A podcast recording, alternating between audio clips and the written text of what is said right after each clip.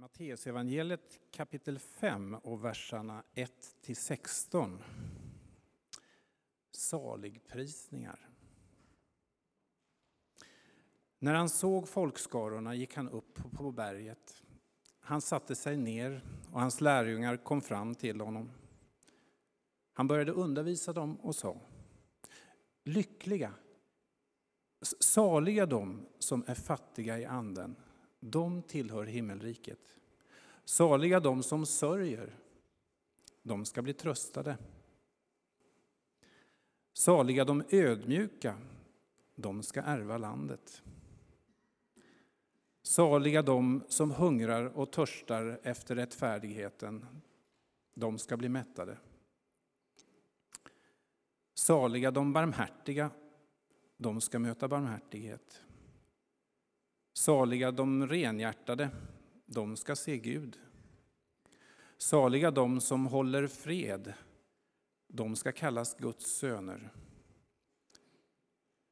Saliga de som förföljs för rättfärdighetens skull, de tillhör himmelriket. Saliga är ni när man skymfar och förföljer er och på allt sätt förtalar er för min skull. Gläd er och jubla. Er lön blir stor i himlen. På samma sätt förföljdes ju profeterna före er tid. Ni är jordens salt. Men om saltet mister sin kraft, hur ska man få det salt igen? Det duger inte till annat än att kastas bort och trampas av människorna. Ni är världens ljus. En stad uppe på ett berg kan inte döljas, och när man tänder en lampa sätter man den inte under sädesmåttet utan på hållaren, så att den lyser för alla i huset. På samma sätt ska ert ljus lysa för människorna, så att de ser era goda gärningar och prisar er fader i himlen.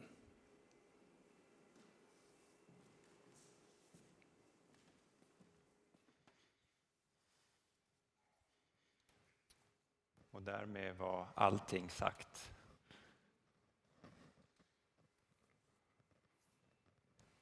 Fantastiskt innehållsrik text.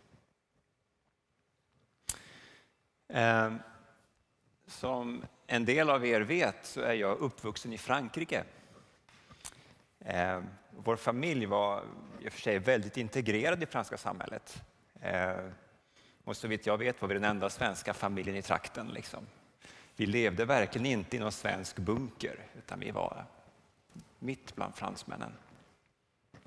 Jag gick i fransk skola hela min uppväxt och jag hade kompisar som hette franska namn som Nicolas och Christophe och Akim. Ja förresten, Akim är inte så traditionellt franskt. Liksom. Hans föräldrar var från Marocko.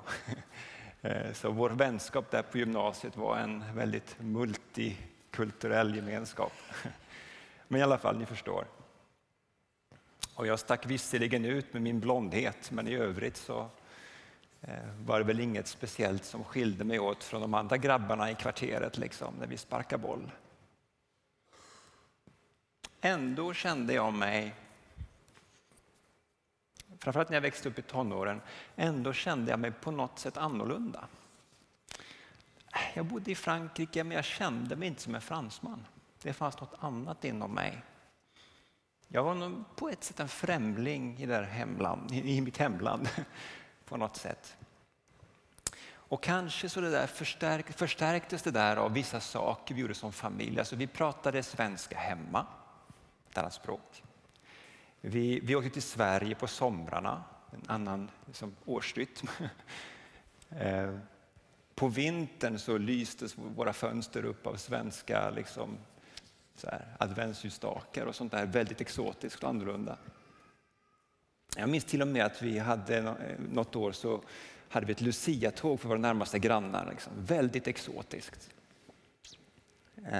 Och så. Men på de flesta plan så var vi precis som alla andra som sagt.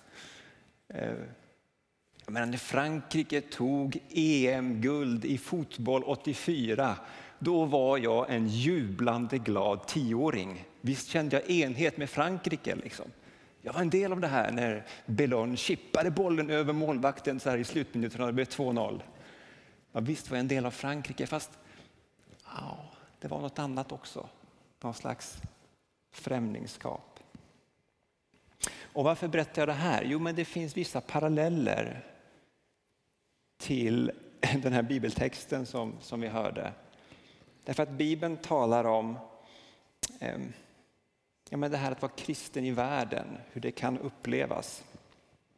Min upplevelse som tonåring var ju att jag var annorlunda, som sagt. Att det fanns en slags kontrast i mitt liv mellan det svenska och det franska. Och att jag i vissa avseenden då skilde mig från min omgivning. Och i det avsnitt från Bergspredikan som vi hörde nyss, Mats läsa, så finns det ett visst kontrastperspektiv. Eller hur? Det talas ju till och med om att man kan bli förföljd och skymfad för att man följer saligprisningarnas väg.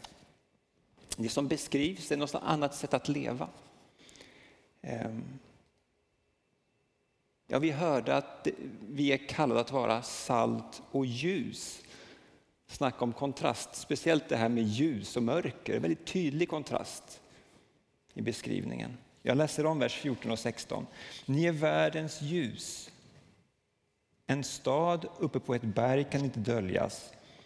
Och när man tänder en lampa sätter man den inte under sädesmåttet utan på hållaren så att den lyser för alla i huset. På samma sätt ska ert ljus lysa för människorna så att de ser era goda gärningar och prisar er fader i himlen.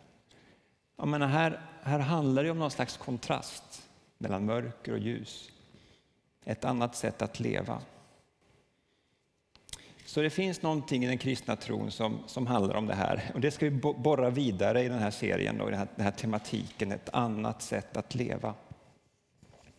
Men som en inledning till det så skulle jag idag vilja säga 3 saker. Om det här att vara annorlunda. För jag tror det är viktigt att vi tänker klokt om det. Så att vi inte kör i diket. Så vi tar den första punkten på vägen där, tack. Vi är kallade att vara delvis annorlunda. Delvis i versaler. Kanske någon tycker, men vänta nu, är inte det här då bristande radikalitet? Ska man inte byta ut det här ordet delvis med radikalt annorlunda? Är det inte det Jesus säger? Jo, Jesu ord är väldigt radikala, visst är det om det. Och jag vill inte putsa bort det på något sätt. Men samtidigt gäller det att tänka rätt om det här med att vara radikal. Inom parentes, det är bara inte en kort parentes. Ordet radikal kommer från latinets radix. Vet du vad det betyder? Det betyder rot. Och jag gillar den liksom, att leka med det uttrycket. Att vara radikal, att vara rotad i Kristus. Det är för mig sann radikalitet, att vara rotad i Kristus. Men okej, det kanske ändå är så att vi i vår tid som kristna, det händer väl någon gång ibland att vi brister i radikalitet. Att vi brister i vår förankring i Kristus. Så kan det ju vara. Det kanske inte man kan säga på samma sätt om de första kristna på 100-talet. Nu ska man inte idealisera såklart, det fanns säkert bristande radikalitet där också. Men på något sätt, det kostade ju på att vara kristen då, kan man ju säga. Och nu kommer ett citat från något som heter Diognetosbrevet från 100-talet. Jag tycker det är väldigt vackert. Det här är ju inte biblisk skrift då, men jag tycker det är värt att citera. Det här är alltså nästan 2000 år gammalt. Och då står det så här. Ty de kristna skiljer sig varken i hemort, tal eller klädedräkt från resten av mänskligheten. De bor varken i egna städer, använder något eget annorlunda tungomål eller utövar någon särskild livsföring. De bor både i helenska och främmande städer, allt eftersom vad var och en har fått på sin lott. Och de åtföljer de lokala sederna i fråga om direkt livsföring och livet i stort. Ja, det är ingen större skillnad mellan kristna och icke-kristna, säger det här brevet, va? Men, då kommer ett men nu. Men, i fråga om sitt eget medborgarskap följer de en förunderlig och erkänt sällsam författning. De bor i sina egna hemländer, men som främlingar. De tar del i allting som medborgare, utstår allting så som utlänningar. Det är kontrasten hela tiden, han leker med orden liksom.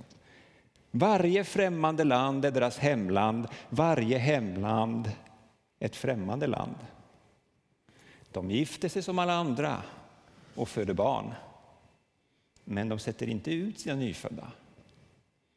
De låter matbordet vara gemensamt, men inte bädden. De befinner sig i köttet, men lever ej efter köttet. De uppehåller sig på jorden, men är medborgare i himlen. Tycker jag är väldigt vackert. Så här, Diognetosbrevet uttrycker en slags dubbelhet hela tiden. Medborgare i ett land, ja, men ytterst ett medborgarskap i himlen. Ungefär som jag kände när jag bodde i Frankrike, det här dubbla medborgarskapet på något sätt. Och här finns ett eko från Bibeln. Det här var ju inte biblisk skrift, men nu vi tar nästa bild. Så får vi då liksom det Paulus skriver om att vårt hemland är himlen. Man liksom märker att Diognetosbrevet är marinerat av det här tänkandet. Det här som Paulus uttrycker för. Vårt hemland är himlen.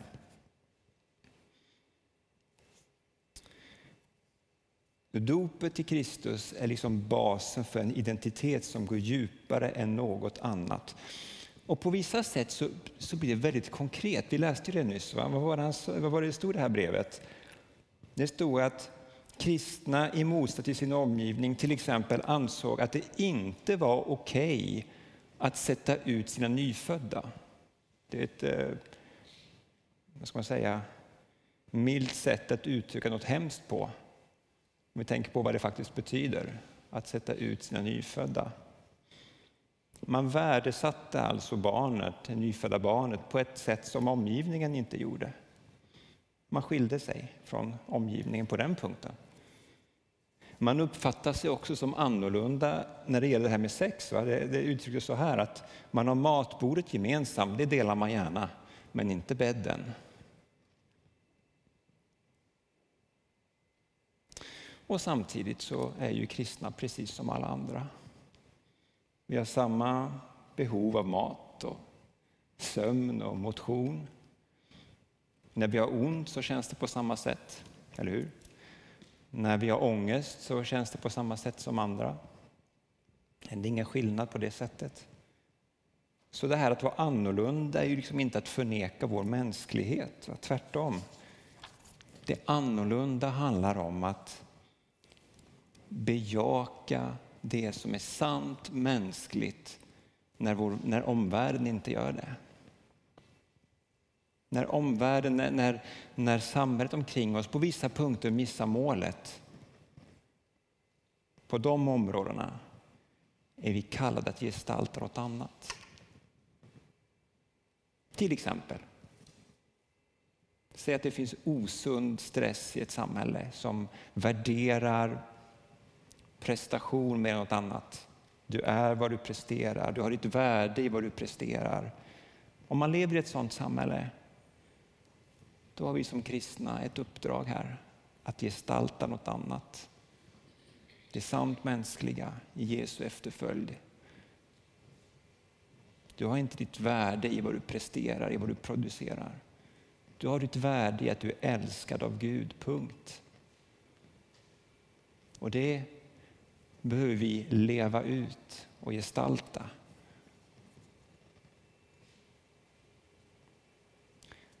Så kallelsen att vara radikalt annorlunda, det handlar ju inte om att vara liksom så här konstig eller udda i största allmänhet. Eller liksom att vara anti och gå i clinch med sin omgivning precis på varenda punkt därför att man gillar konflikt. Så är det ju inte. Men på vissa punkter så gör vi annorlunda. Varför då? Därför att vi vill leva det liv som Gud i sin godhet kallar alla människor till. Och ibland blir kontrasten tydlig.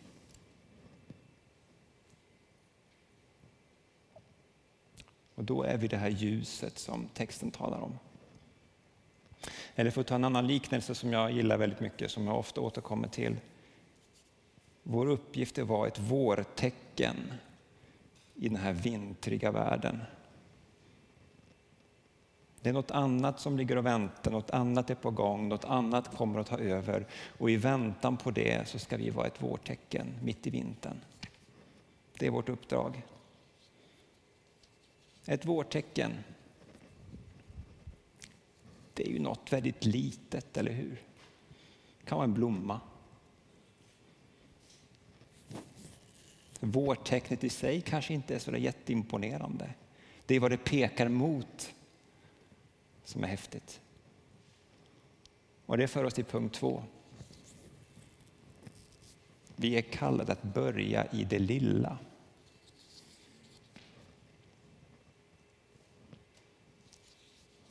Det är så lätt att tänka antingen eller, va?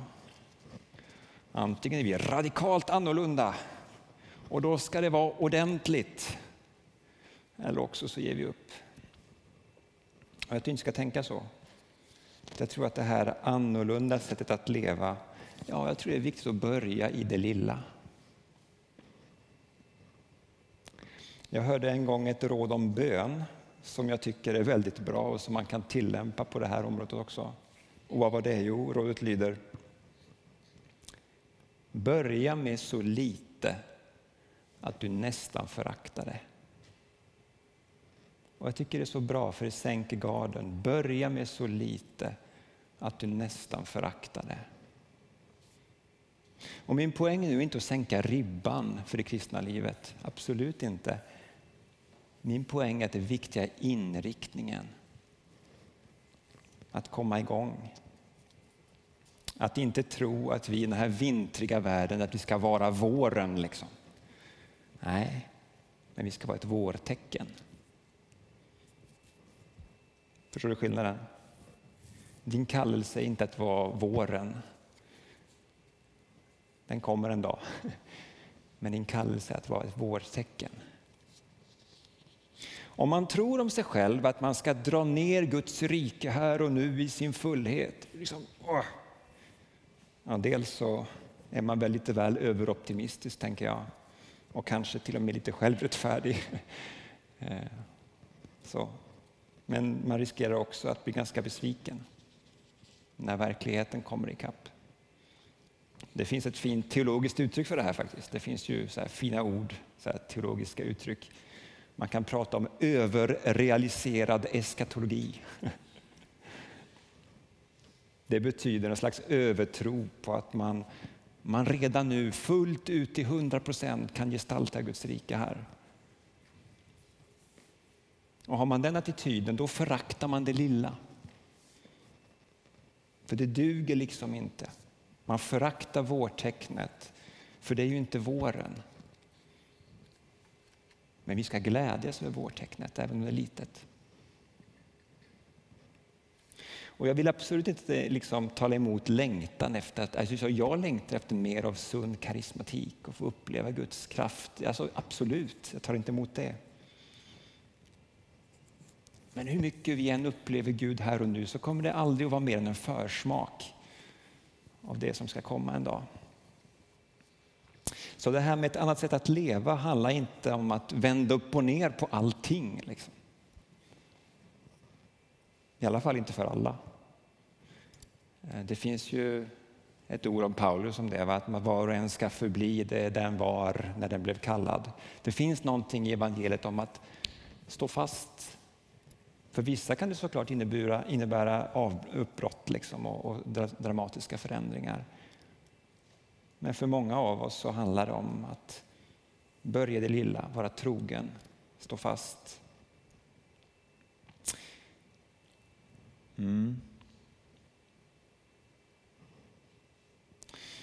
Det kan till exempel vara så pass odramatiskt att det första steget i ett annat sätt att leva kan vara vad då? Jo, det kan vara att gå på gudstjänst varje söndag. Ja, men det är väl, förändrar väl inte världen? Eller? Det är väl inte så viktigt, kan man tycka. Gå på gudstjänst, på vilket sätt spelar det någon roll? Men jag tror det spelar stor roll. Att gå på gudstjänst varje söndag, att med sin kropp komma hit, Det är ett vårtecken i en vintrig värld. Det är att lysa i mörkret. Det är liksom första steget i att vara världens salt. Utåt sett så verkar det så litet och odramatiskt, men det är ett viktigt första steg.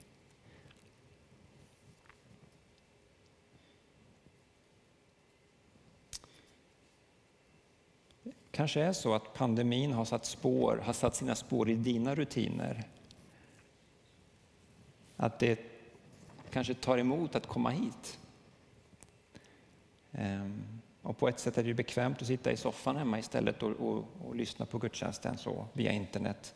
Och det är såklart bättre än att strunta i det, så jag talar inte emot det. Men jag skulle vilja vara lite radikal då och säga om du har möjlighet, kom hit fysiskt. Och det är klart om man har riskfaktorer för covid, om du är hemma och lyssnar på det här för att du vill vara försiktig innan pandemin har lagt sig och så, full förståelse för det, det är inte det jag pratar om här nu. Det jag talar om är att jag menar, låt oss gradvis återgå till det normala. Och det gör någonting när vi fysiskt möts vecka efter vecka i Jesu namn. Det spelar roll. Om inte annat så är vi ett litet vårtecken i en vintrig värld genom att göra det. Det är viktigt att gå på gudstjänst. Det är viktigt med det lilla. Och som min tredje punkt, om ett annat sätt att leva. Vi gör det tillsammans. Det här annorlunda sättet att leva som Jesus kallar oss till, det är inte en soloprestation. Vi läste ju om att vara världens salt, va? Om du tänker ett saltkorn, ett enskilt saltkorn i din matlagning. Det gör ju ingen större skillnad i sig, bara lilla saltkornet. Men tillsammans med andra saltkorn, man häller i sin tesked eller halva tesked eller vad man nu häller i, då spelar det roll. Tillsammans spelar vi roll. Vi läste också om en stad på berget som inte kan döljas. Kan du se det framför mig? Det är natt och du är ute på landsbygden och promenerar. Och så tittar du upp mot en stad som ligger på en höjd. Det är många ljus där borta. Det går inte att dölja att det finns en stad där. För tillsammans så lyser de här olika ljuskällorna upp staden, va? Ett mer eller mindre, alltså jag menar, ett enskilt ljus gör inte i sig så mycket, men tillsammans lyser de upp.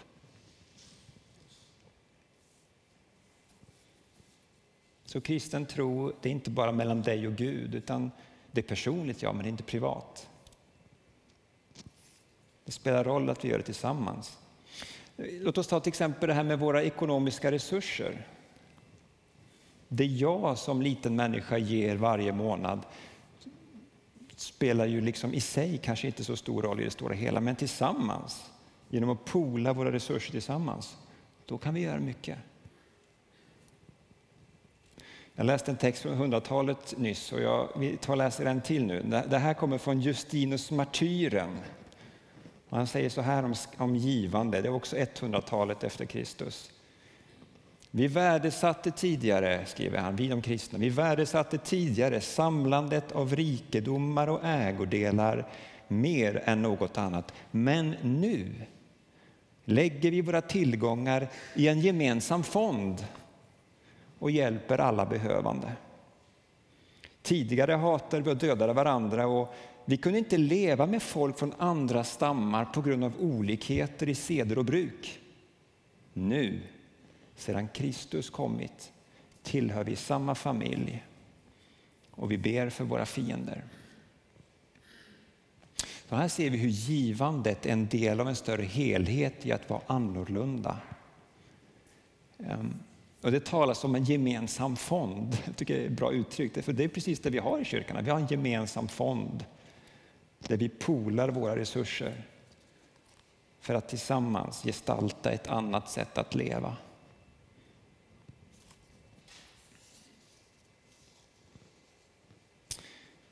Du som är kanske ung, vuxen eller kanske ny i kristna sammanhang, du kanske inte har hört talas om den här principen om att ge tionde. Det vill säga att man till Gud ger en tionde av det man tjänar, till exempel varje månad då. Och det här är ingen lag, det är inget måste, det är inget absolut krav. Men ja, det är på något sätt, tycker jag, en fin tradition från Gamla testamentet in i våra dagar. Det finns något av beprövad erfarenhet i det här med tionde. Det är en bra tumregel för den här gemensamma fonden.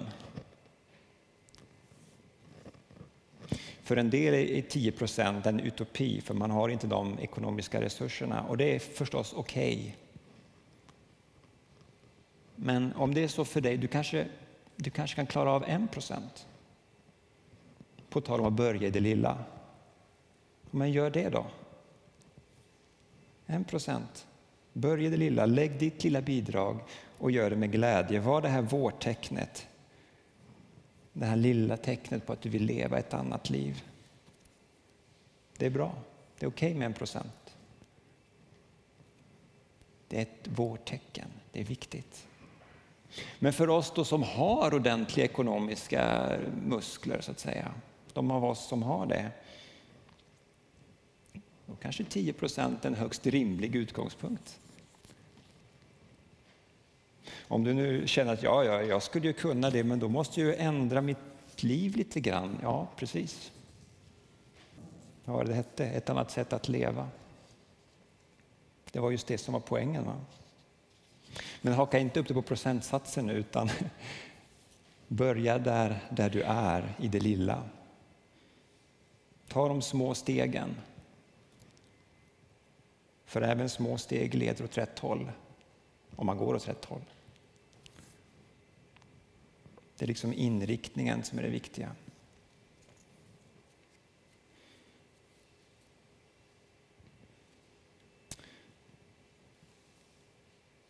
Jag har tvekat lite om jag skulle berätta lite personligt om mitt eget givande, men jag tar och gör det. För det är så ofta det här med givande blir ofta teoretiskt och man pratar om det. Jag tycker ibland bör det bli lite kött och blod. Så att alla förstår att det här är inte bara teorier, utan vi finns, vi som tillämpar det här. När jag var ungefär i 20-årsåldern, det var 25, 26, 27 år eller sånt där sen, så bestämde jag mig för att ge regelbundet. Det växte fram under, det var inget enskilt beslut, utan det hade vuxit fram. Och jag har praktiserat det sedan dess.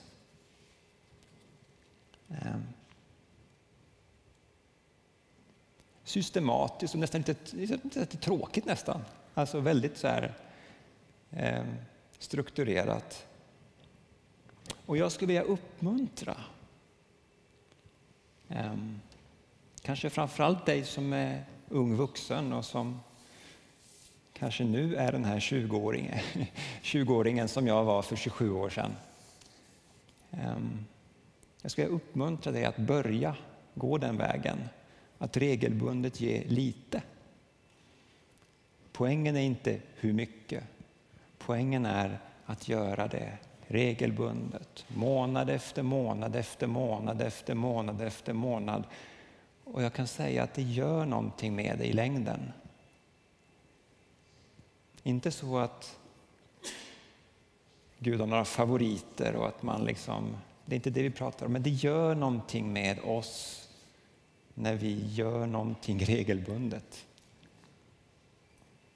Det finns något gott i att ge.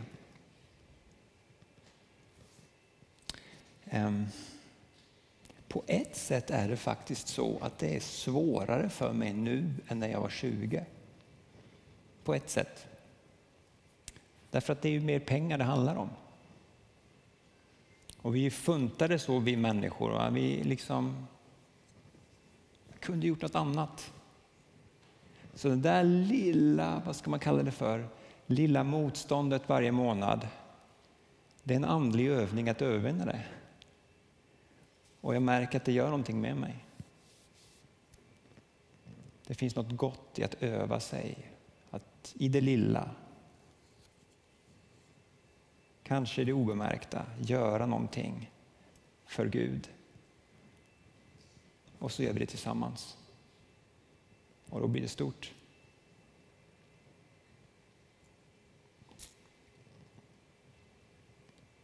Det annorlunda livet, ett annat sätt att leva. Att vara ljus och salt. Jag ska visa de 3 punkterna på väggen igen, bara för att runda av. Delvis annorlunda. Poängen är liksom inte att vara konstig eller anti-etablissemang i största allmänhet. Utan att betona vår mänsklighet som lärjungar i Jesu efterfölj. Vi ska börja i det lilla. I den här vintriga världen, förakta inte vårtecknet. Gå på gudstjänst regelbundet.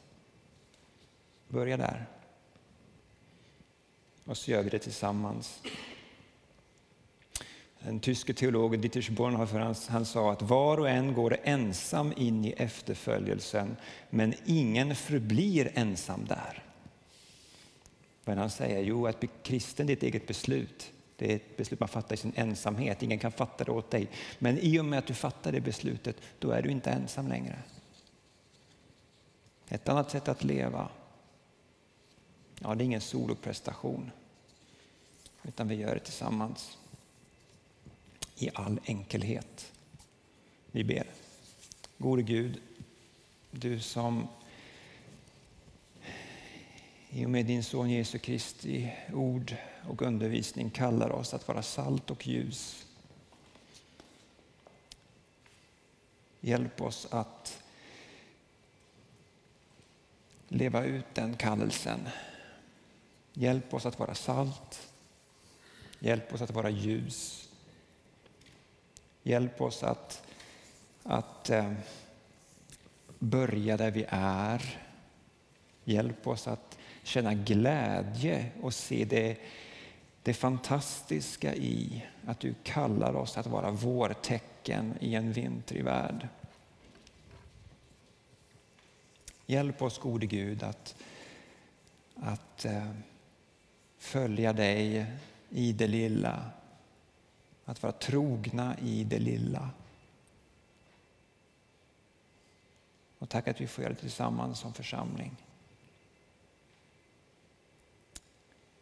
I Faderns och Sonens och den helige Andes namn. Amen.